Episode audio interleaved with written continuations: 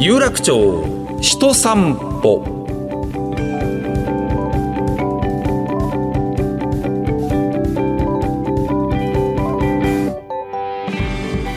どうもラジオパーソナリティの上柳正彦です。ポッドキャストでお送りしている有楽町人散歩。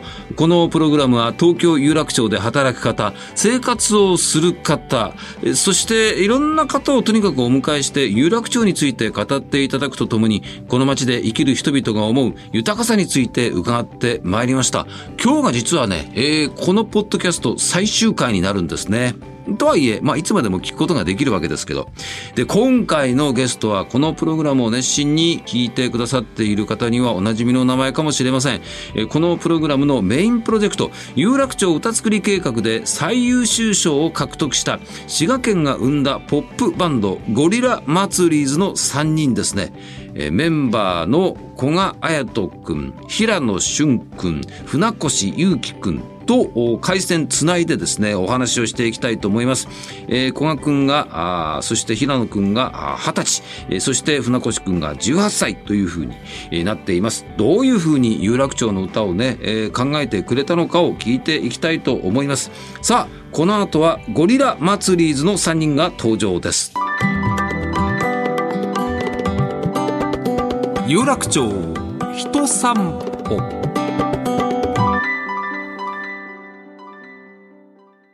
上柳正彦がお送りしている有楽町人散歩。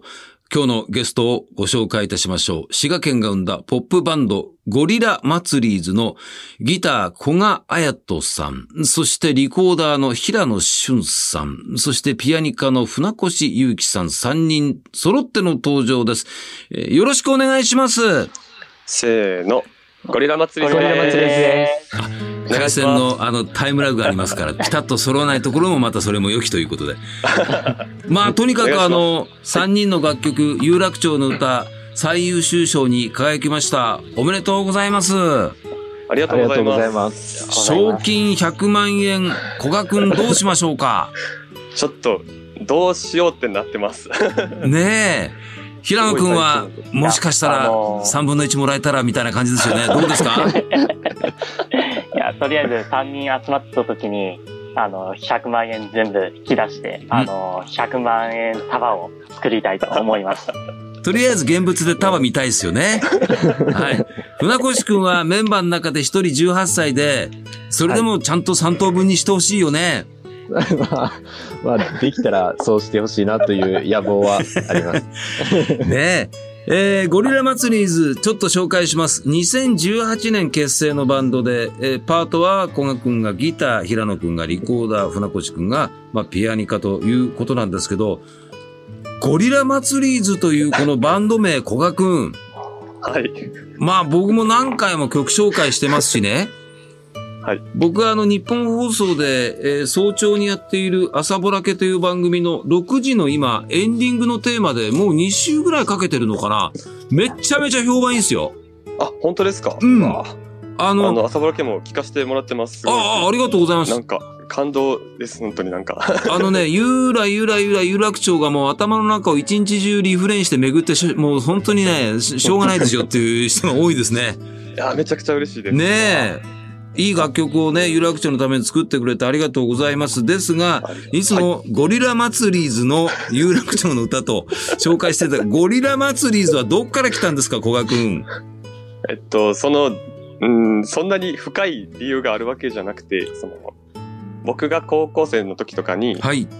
あの、なんか、曲を作りたいと思って、楽譜のノートを買いに行って、ええ、なんですけど、あの、楽譜の書き方とか全然わかんなかったんで、はあノートの上に楽曲タイトルだけをいろいろ考えて書いてたことがあって、ほうほう。その中に、あの、ゴリラ祭りっていう曲名もちょっと考えてて、その後に、いざバンドを組むってなった時に、うん、その、ゴリラ祭りってなんか面白いなと思って、うん、それに図をつけてバンド名にしようっていう感じで、だからほとんど響きで決めた感じではあります。まあ、あの、一回聞いたら忘れないというインパクトありますね。た だそう、あの、ほとんど、なんていうか、ちゃんとした活動というか、ほとんど趣味みたいなんで始めた感じなので、うん、その、今回の企画で、えっと、上柳さんもそうですけど、いろんな人に、そのゴリラ祭りーズっていう名前を呼んでもらう機会が増えて、はい。なんか、すごいバンド名にしちゃったなと、ちょっと、後悔はしてます。あの、いろいろとアドバイスをしてくださった音楽プロデューサーの本間明光さんも、はい。最初はなんかど、どうなんだっていうふうに思ってたらしいですけど、最終的にはまあいいかってなったみたいですね。そうか。一番最初の対面の時に、なんでこのバンド名にしたのって言われて、確かになと自分でも。なるほど。まあでも一回聞いたら忘れないですね。今、ありがとうございます。はい。古賀くんが、えっ、ー、と、自宅、滋賀県ですね。あ、そうです。自宅から参加しております。滋賀大学の2回生ということで。はい。何学部ですか？えっと、教育学部に行かさせてもらってます。将来的にはじゃあ学校の先生という。まだちょっとわかんないというか。うん。まだ決めなくていいよね。まだいろんな経験してください。ありがとうございます。そして、平野くんが鳥取大学ですね。そうですね。僕は鳥取大学で、今も鳥取の自宅から参加しています。ということは、一人暮らしをしてるってことですか？はい。そうですね。学部はど、何ですか？学部は農学部です。ああ、忙しいですね、農学部はね、きっとね。研究とか実験とかあるから。あれですか、コロナで、あの、実家が滋賀なわけでしょ？はい。行ったり来たりはどうですか？いやー、もう全然してないですね。特に今年は、あの、妹が受験なんで、ちょっと本当に近寄れない感じにはなってきております。じゃあ、正月も帰らず？そうですね。そうか、そうか。そうなんだね。えー、そして、えー、18歳、船越くんは、同志社大学ということで。はい。京都はいい街でしょう。あ、もう、めちゃめちゃいい街ですね。もう僕も京都で大学生活過ごしたいなって、僕の知り合いが京都の大学通ってたもんで、下宿に遊びに行って、こんなに学生に優しい街はないなと思ってね。憧れですね。はい。文学部でしたっけね、さっき聞いたら。あ、そうですね、文学部です。ね。美学、芸術を学ぶということで、もう手付けの街ではないかと思いますね。はい。はい。滋賀は極端には離れてないとは思うんですけど、どうですか？帰れたりしてるんですか？そうですね。もう普通に自宅から、うん、あの大学にも行ったりしてるんで。なんとか通おうと思ったら通えるんだ。はい、そうですね。そうですか、そうですか。はい。まあ、こういう3人でございますが、まあ、早速ね、えー、このポッドキャストをお聞きの方に、本当にね、耳に残る、一回聞いたら、有楽町、僕はね、映像が浮かんだんですよ。有楽町のね、あの通り、あの、路地、あの店、そういったところでいろんな人がゆーらゆーらゆーらって歌ってくれてる映像がもうパッと思い浮かんだんですよ。初めて聞いたときに。嬉しいです。ありがとうございます。だからこれね、スタッフに聞いてもらっていいと思うんですけども、ゴリラ祭りズの有楽町の歌、いいよねっていう、あの、何曲かあったんですけど、その中に一番最初に入ってたんですよ。へうん。だからね、すごい嬉しかったです。あの、表彰式でね、司会やらせてもらって。うわ、嬉しいです、僕たちも。はい。じゃあ、あの、3人揃って、パソコンで繋いでるんで、タイムラグがあるんでバラバラになると思いますけども、古賀くんのリードで有楽町の歌、あのー、かかりますんで、やってください。よろしくお願いします。わかりました。この曲出しっていうんですか、ちょっと。はい。憧れなんで、すごい感動して。それではお聴きください。ゴリラ祭りーズで、せーの。有楽町の歌。有楽町の歌。バラバラ。どうぞ。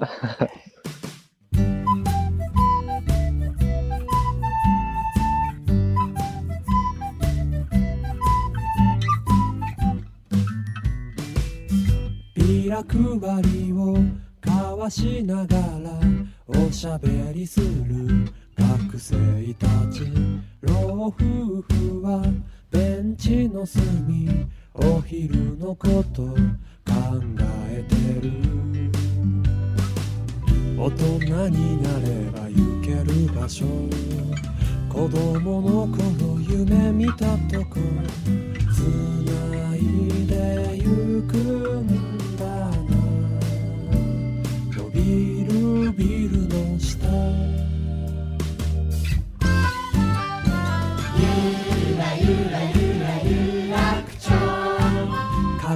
くような未来へゆらゆらゆらゆらちょつながるような気がしているよどうでしょうか？一回こう聞くとなんか耳に残るというね。そして子供たちのコーラスもいいですよね。えー、ゴリラ祭り図で有楽町の歌を聴いていただいているところですね。さあ、引き続きね、ゴリラ祭り図の滋賀大学教育学部の古賀くんね、えー、そして鳥取大学の農学部の平野くんに、同志社大学文学部の船越くんにお話を伺っていきたいと思いますけども。お願いします。ギターとリコーダーとピアニカって、まあ、ありだと思うわけですよ。ただ、ただなんでやっぱりね、いろんなバンドといえば、もう打ち込みでも何でもできるし、ね、ギターでも何でもと思うんですが、どういうことでこの楽器編成になったんですか？これは古学に聞きましょうかね。はい。えっと、そう、ちょっと特殊な始まり方をしてるというか、はい。えっと、3人とも高校が同じで、はい。あと、全員吹奏楽部の部員だったんですよ。な、何高校なんですか？は、えっと、滋賀県の石山高校お名門の吹奏楽部が有名なとこですね。あ、そうですか。そうしときましょうよ。そうそうですね。それで？あ、それで、吹奏楽部では僕がパーカッションを担当してて、はあはあ、あとの二人がチューバーだったんですけど。はあ、チューバー？そうなんです。チューバと打楽器。まだ影で支える感じですね。そう、本当にその通りで、その、たまにはメロディーも吹きたいなと思って。そう、そうよね。そうなんですよ。チューバだと、ブバブバブバブバブー、ブーですもんね。ブンチャブンチャブンチャを。ブンチャブンチャ。ははで、メロディー吹きたいと。はい。はい。そう、メロディー吹きたいなと思って、はい。考えて、まあ、リコーダーとかピアニカやったら、吹けるなと思って、うんうんうん、そのリコーダーとかピアニカを使ってその練習の合間とかにちょっと遊びで吹いたりしてたっていうところから始まったバンドです。なるほどね。気もあったし、楽器もね、チューバと打楽器だし、なんかちょっと表に出られるような感じでやりたいという。そういうことだったんですね。一番身近にある楽器だったんでっていうのがな、まあそうですよね。あえて買わなくてもなんかあるかなって感じですもんね。そうですね。なるほど。あとはやっぱそのリコーダーの、えっと、クリコーダーカルテットっていう。あ、もう僕も大好きです。一番最初にそれを思ったんですよ。クリコーダーカルテットの世界観だなと思って。わあ、え、めちゃくちゃ嬉しいです。すごく憧れで、もともとその曲を一緒に演奏しようっていうのが始まりでしたから。なるほど、なるジョーズとかいろいろやってますもんね。そうです、そうです。いや、僕も大好きですよ。だから、だから親近感持ったんだな、きっと。ああ。うん、それのコピー曲を、はい。あの、そっから入ってったんですね。はい、なるほど、なるほど。まあ、そしてね、見事に有楽町歌作り計画でゴリラ祭りズ、ね、有楽町の歌が最優秀賞を獲得ということで、あの受賞の瞬間、小賀君はどんな思いが胸をよぎっていきましたか？もう、いや、めちゃくちゃ、その呼ばれるまでめちゃめちゃ緊張してて、うん、本当に、あの、吹奏楽コンクールのことをすごく思い出してそうか、吹奏楽コンクール。すごい似てるなと思って。なるほど、なるほど、代表、石山高校って呼ばれたことはなかったんで。ああ、県の代表とか全国大会に行ってとかね。そう、そうなんですよ。なかなか僕が在籍してる時は行けなかったんで、うん、なんかあんまり結果発表にいい思い出なかったんで。めちゃくちゃ嬉しかったです、本当に。すごく。そう、いや、もう喜んでもらえてよかったし、僕もすごく嬉しかったですね。うん。このね、一番耳に残るゆうらゆうらゆうら有楽町というこのフレーズなんですけども、有楽町の歌、この楽曲のイメージは小賀くんどっから来たんでしょうか？と、その募集要項みたいなところに、はい。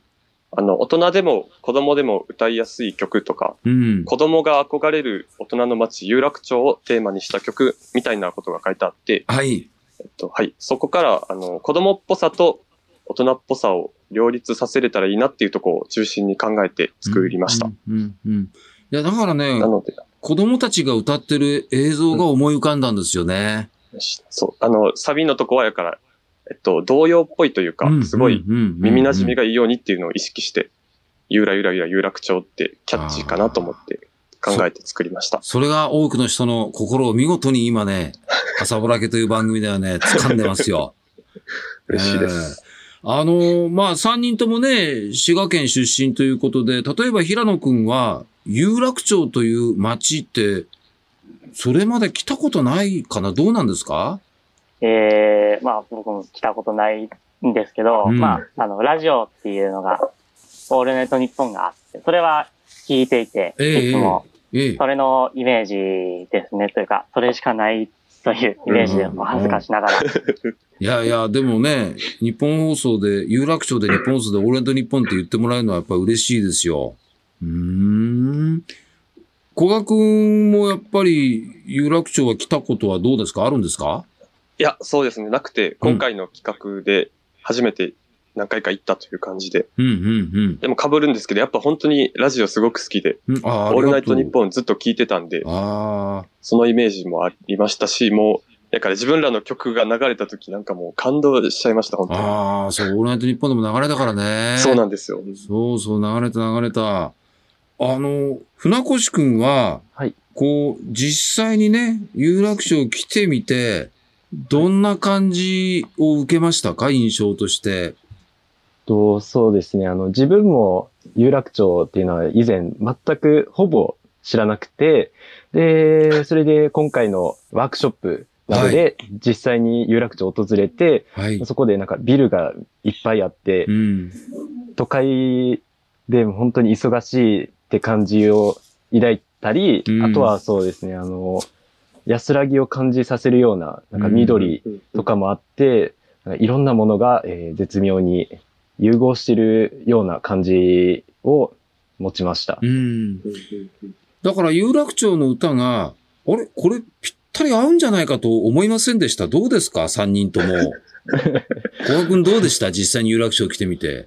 あのー、曲を作って、まだ行ったことない時に曲を作って、うん、あの、お父さんに聞いてもらったんですけど、ほうほうその時に、この歌詞は有楽町行ったことないやつの歌詞やなって言われて、それでええー、って思って、行ってみたら、いや結構合ってるんじゃないかなって思ったのが印象でした。合ってると思うよ。そう、思って、あ、結構いけるなと思ったのが。いけてますよ、いけてますよ。ありがとうござい。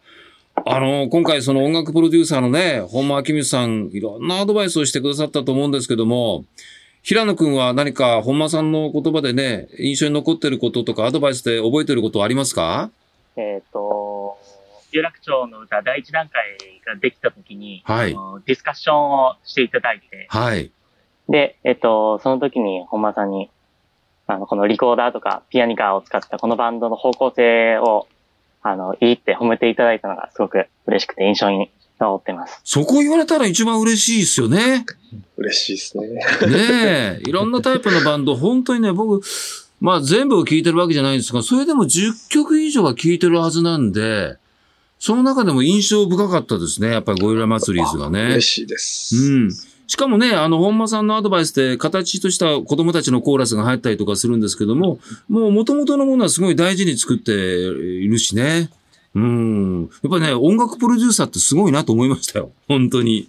さて、えー、まあとにかくね、コロナ禍ということで、有楽町の街もそのゆっくり楽しむことできたんですか？小川くんどうでしたか？いや、そうです。ゆっくりは全然回れなかったですね。やっぱり。やっぱりその、集まる日がやっぱ授業とかだったりして。そうだよね。行ってすぐ帰るみたいな感じが多かったんで、ちょっともったいないなという思い、ね、何回来てくれたんですか？結局、トータルで。えー、と、3回 ?3 回。かな。多分。と。スタッフが感動していたのはね、アドバイス受ける日、この日はどうですかっていうと、あ、その日授業があるんで、というね。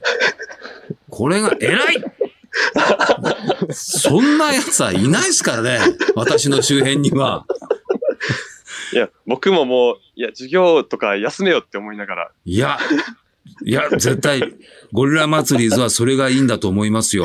あ、本当ですか？はい。ありがとうございます。あの、今、そのコロナの状況で、ね、これまで、えー、4月から大変だったと思うんですけれども、古賀君は授業は、滋賀大学は、あの、教育学部ということで、人と人をちゃんとね、対面して受けたい授業が多いと思うんですけど、授業成り立ってますか？大丈夫ですか？どうですか？そう、あの、だから、前期は本当にずっとオンラインで、実習系が全くままならないという感じだったんですけど。なるほど。ようやく後期に入って、うん、あの、模擬授業みたいなのも増えてきて、あという感じですね。ねやんなきゃいけないもんね、はい、人に会わなきゃいけない仕事ですから、将来的にはね。まあ、ちょっとずつですわね、本当にね、落ち着かない状況であります。えー、農学部鳥取大学の平野くんはどうですか？ね、もう2年生だと実験だ、なんだ、あると思うんですけど、授業の方どうでしたか？ああ、すみません。あの、僕がまだ1回生で。あ、そっか、1回生だもんね。はい。学年で言うと船越と一緒で。ああ、そっかそっか。春の一番最初の授業からオンライン授業で、友達もいずに、サークルもできずにという、完全に不安な状態だったんですけど、まあ、あのここは鳥取という、まあ、コロナが比較的、あの、穏やかというか、落ち着いた場所にあるっていうことで、まあ、夏にはもう対面授業も一部始まったりとか、サークルも始まったりして、まあ。サークルなんか入ったの？今はちゃんと友達もできたり、平野くんは、楽しい生活が始まってるなって感じですね。平野くんはサークルなんか入ったんですか？はい、僕、あのー、吹奏楽部で、ああ、やっぱり。ンペットを始めました。やっぱりそうなんだなそうか、そうか。えー、そして、同志社大学のお船越くんも1年生ということで、はい。友達できた？えっと、ついこの間、えっと、授業で、一緒の人と、あの、話して、そうですね、仲良くなったっていう感じで、本当に、全然、そうですね、難しかったですね、作るのは。そうだよね。はい。まあ、特殊な経験をね、まあ、したことが、後に何かにね、繋がっていくと思うんですよ。で、時にその友達にですね、俺結構東京だと有名なんだよね。有楽町の歌とか作って。みたいなことは言うんですか？三人とも。どうですか？もう、言いたくてしょうがないですけど、僕は。うん。船越くんは言言ってる？いや、全然言ってないですね、ちょっと。友達に言ってない？はい。そう。えー、平野くんはどう？ああ、あの、言いたいっちゃ言いたいですけど、なんか言うとかっこ悪いんで、胸の内に決めてます。変な知識が。古賀君はどうなの？僕もその、あの、自分で歌うてんのを聞かれるのがすごい恥ずかしいんで、あんまり言えてないんですよ。いや、でも、あのボーカルはね、本当ですか？すごいいいよ。そんなん言われたことなかったんで、本当に。なんだろう、やっぱりね、コロナのニュースがてんこ盛りなんですよ、毎日ラジオも。うんそんな中でね、いやいや、今日もどうなんのかなと思いながらエンディングに僕の番組であれが流れてくるとね、みんなね、心とか頭がぎゅーっと締め付けられてたのがね、一瞬ふっとなるのよね。そんな感じをね、覚えててくれてるんですよ。だから、ゴリラ祭りの有楽町の歌は、恥ずかしいことじゃないんでみんな友達に言ってください。ポッドキャスト聞くように言ってください。ね。はい。どうもどうも、ありがとうございました。はい、ありがとうございました。じゃあね、最後に、そうだな、古学に聞こうかな。有楽町もう3回しか来てなくて、どれも忙しかったと思うんだけど、有楽町のちょっと難しい質問でごめんね。豊かさって何だったと思うのかってのを教えてもらえたら幸いです。どうでしょう？そうですね。あの、一番最初に行った時に、えっと、ちょっとだけ有楽町回る時間があったので、うん、回って、あ、こんなのがあるんやなって見てたんですけど、はい、やっぱりその、ビル街がいっぱいあったり、はたまたすごいでっかい公園があったり、うん、駅前にはレトロな飲み屋さんみたいなのがあったり、そうね。あとはやっぱ神社もあったりって、本当になんか、うん、なんでしょう、歴史とか、うん、なんか自然とか、なんか本当にいろんなものが混ざり合ってできてる街だなと思って、うんそれがやっぱ豊かさなのかなというふうに思いました。すごくいい街だなと思いました。短い時間でそんなに感じ取ってくれてどうもありがとうね。またあの、ね、こういういろんなことが落ち着いたら、ゆっくり時間を取って、有楽町遊びに来てください。いや、絶対に行きたいと思います。はい。はい、今日はどうもありがとうございました。ありがとうございました。ありがとうございました。ゴリラ祭りーズの古賀彩人くん、平野俊くん、船越祐樹くんでした。ありがとうございましたありがとうございました。ありがとうございました。ゴリラ祭りーズでした。ゴリラ祭りでした。そうよ。恥ずかしくないのよ。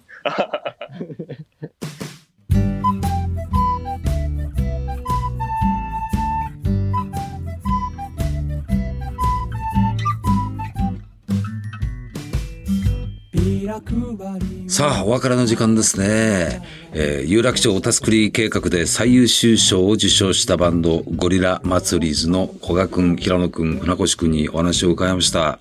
えー、素敵な青年でしたね。あの音楽で俺は世の中を変えていくんだとか、音楽で俺は身を立ててグイグイ行くんだっていう人たちもとても大切だし素晴らしいと思うんだけども、なんかこういう感じの存在の青年たちってのがいいなと思いましたね。友達にまだ恥ずかしくて言えてないというね。これがもう最高だったと思います。でも、友達が聞いたらね、お、いい曲作ってんじゃんって絶対言ってもらえると思います。有楽町歌作り計画から、まあね、彼らの楽曲、ゴリラ祭り図の有楽町の歌、改めて皆さんも聞くことできますんで、他にも有楽町をテーマにしたたくさんの楽曲がアップされています。ぜひお聴きください。インターネットで有楽町歌作り計画で検索をしてください。日本放送のホームページのバナーからもリンクしています。では、そろそろお時間となってしまいましたけども、そうなんです。この有楽町歌作り計画の中の有楽町人散歩、このプログラムも今回で最終回となりますね。6月から始まりましたっけね。えー、30組ぐらいのですね、方々に有楽町にまつわるお話をずっと伺ってまいりました。本当にありがとうございました。えー、本間明光さんがプロデュースしたこのゴリラ祭りズのね、えー、有楽町の歌、リリースされましたら、改めてまたご紹介をさせていただきたいと思います。臨時増刊号という形になるでしょうか。ここまでのお相手は、ラジオパーソナリティの上柳正彦でした。本当に本当にお付き合いいただきまして、ありがとうございました。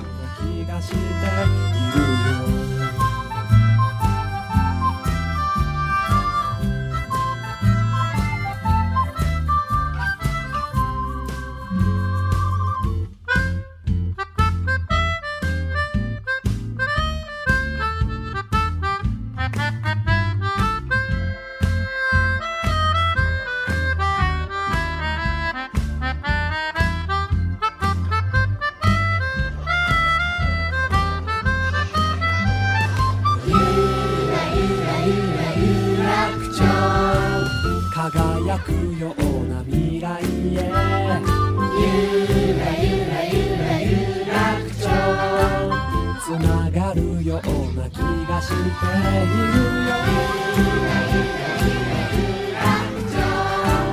重なるようにあなたとゆらゆらゆら二人で見つけるような気がしているよ輝くような未来へ行くよ知らないあなたどここで